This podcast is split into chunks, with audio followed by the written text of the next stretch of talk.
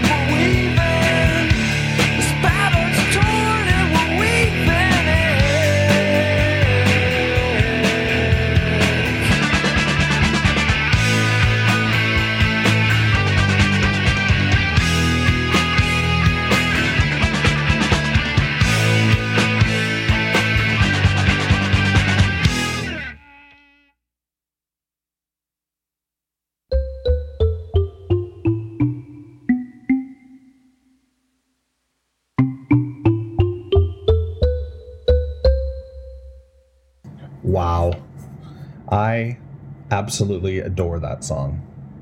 Now, there are those of you out there that have listened to this podcast long enough that you're probably saying to yourself, oh, J D, of course you adore this song. It's got, you know, all the hallmarks of a J D song. It's got uh, a traditional intro. It's got a verse, a chorus, a setup to the second verse. It's got a, another chorus. It's got a great outro. And um, and then it's got this funky Pavement outro as well. So it's got, you know, it, it ticks a lot of boxes. It's got fuzz of guitar. It's got slackery vocals. It's just, you know, a J D special. And and you know what? You're totally right. You're completely right. But this song has got style for miles and miles. There is so much style that it's wasted. No, uh, but but seriously, the theme of this song, I think, is what really resonates. I grew up in a small town, and although Stockton, California isn't small compared to the town I grew up in, I feel as though there is a similar sort of vibe with the protagonist in this song, and that is that they feel as though they're living in a cultural void, uh, a sort of um, creative wasteland, and they're having difficulty with that living situation. Um, you know, the pattern is torn, but we're weaving. So there's an optimism there. The pattern is torn, but we're weaving. And the weaving to me is creativity. They're weaving a new tapestry, I suppose, um, to be creative in this void. You know, to, to to put a finer point on it, you've got characters in the song saying, be quiet, the weather's on the night news. You know, we're we're worried about the weather and um, and uh, at the eleven o'clock news, more so than we're worried about hearing about, you know, uh, a museum or culture or listening to your rock and roll that you play so loud in the basement. You know, um, that to me really strikes home because I grew up in a small town that was like that. And uh, I grew up with family that were supportive, but I was always creative. I was always looking for an outlet, and I could never find that outlet. And there's something about this song that really resonates for me. It, it it's about a protagonist finding this outlet. And, um, you know, they live in this place where people are stealing rims off cars. And, uh, you know, there's plastic cones and empty homes. And, you know, I'm just quoting lyrics here, but but it, it really paints a very strong picture for me. And I, I think that this song is is deservedly so. Uh, if you go to the Pavement subreddit, um, it's number two behind Gold Sounds. And I think that Gold Sounds hits the number one box because it's a more mainstream song and it gets mainstream votes. I think that a song like Frontwards, which was a little bit more difficult to find, you know, it was on an E P and um, and uh, it came out before Crooked Rain, and they really exploded, you know, from a mainstream perspective. Uh, I, I think that Frontwards, if if it were on Crooked Rain, well, it wouldn't fit on Crooked Rain, but if it were, if it had been released uh, post Crooked Rain, an E P post Crooked Rain, or a B-side of Crooked Rain, then I think that uh, it would be number one. I think I. I firmly believe that if more people heard this song, they would this they would be all over this song. This I'm I'm all over the place because I'm so excited to be talking about this song. I think it's wonderful, and I think we're going to listen to it again. You know what? We're going to listen to a live version right now. This is Frontwards live on Meeting Malkmus, a Pavement podcast.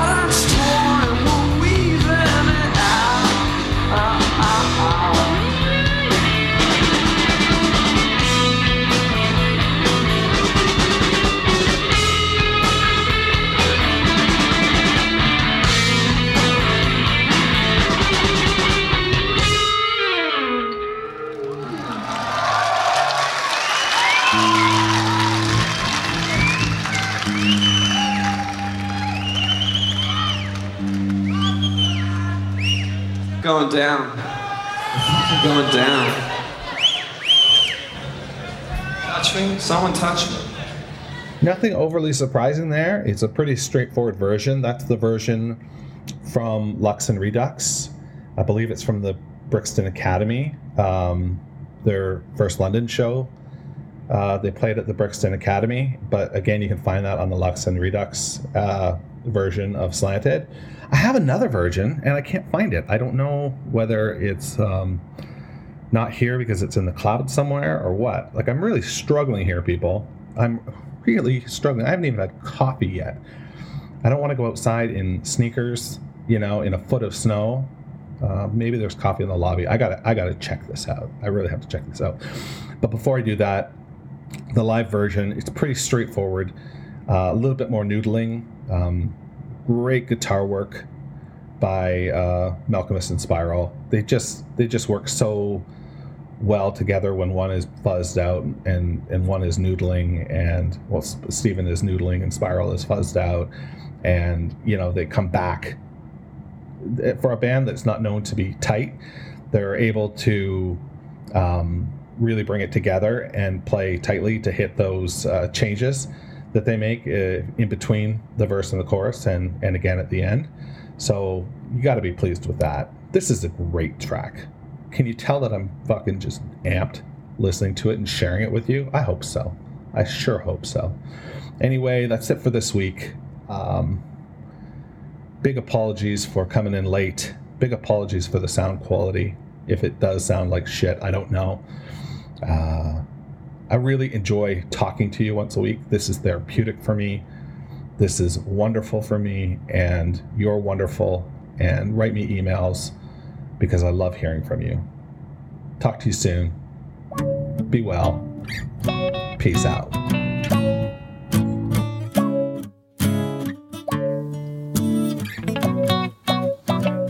Meeting Malkmus, a Pavement podcast, is a weekly affair. I'm social. Check me out at Meeting Malkmus. And be a dear. Subscribe, rate, and review wherever you get your podcasts.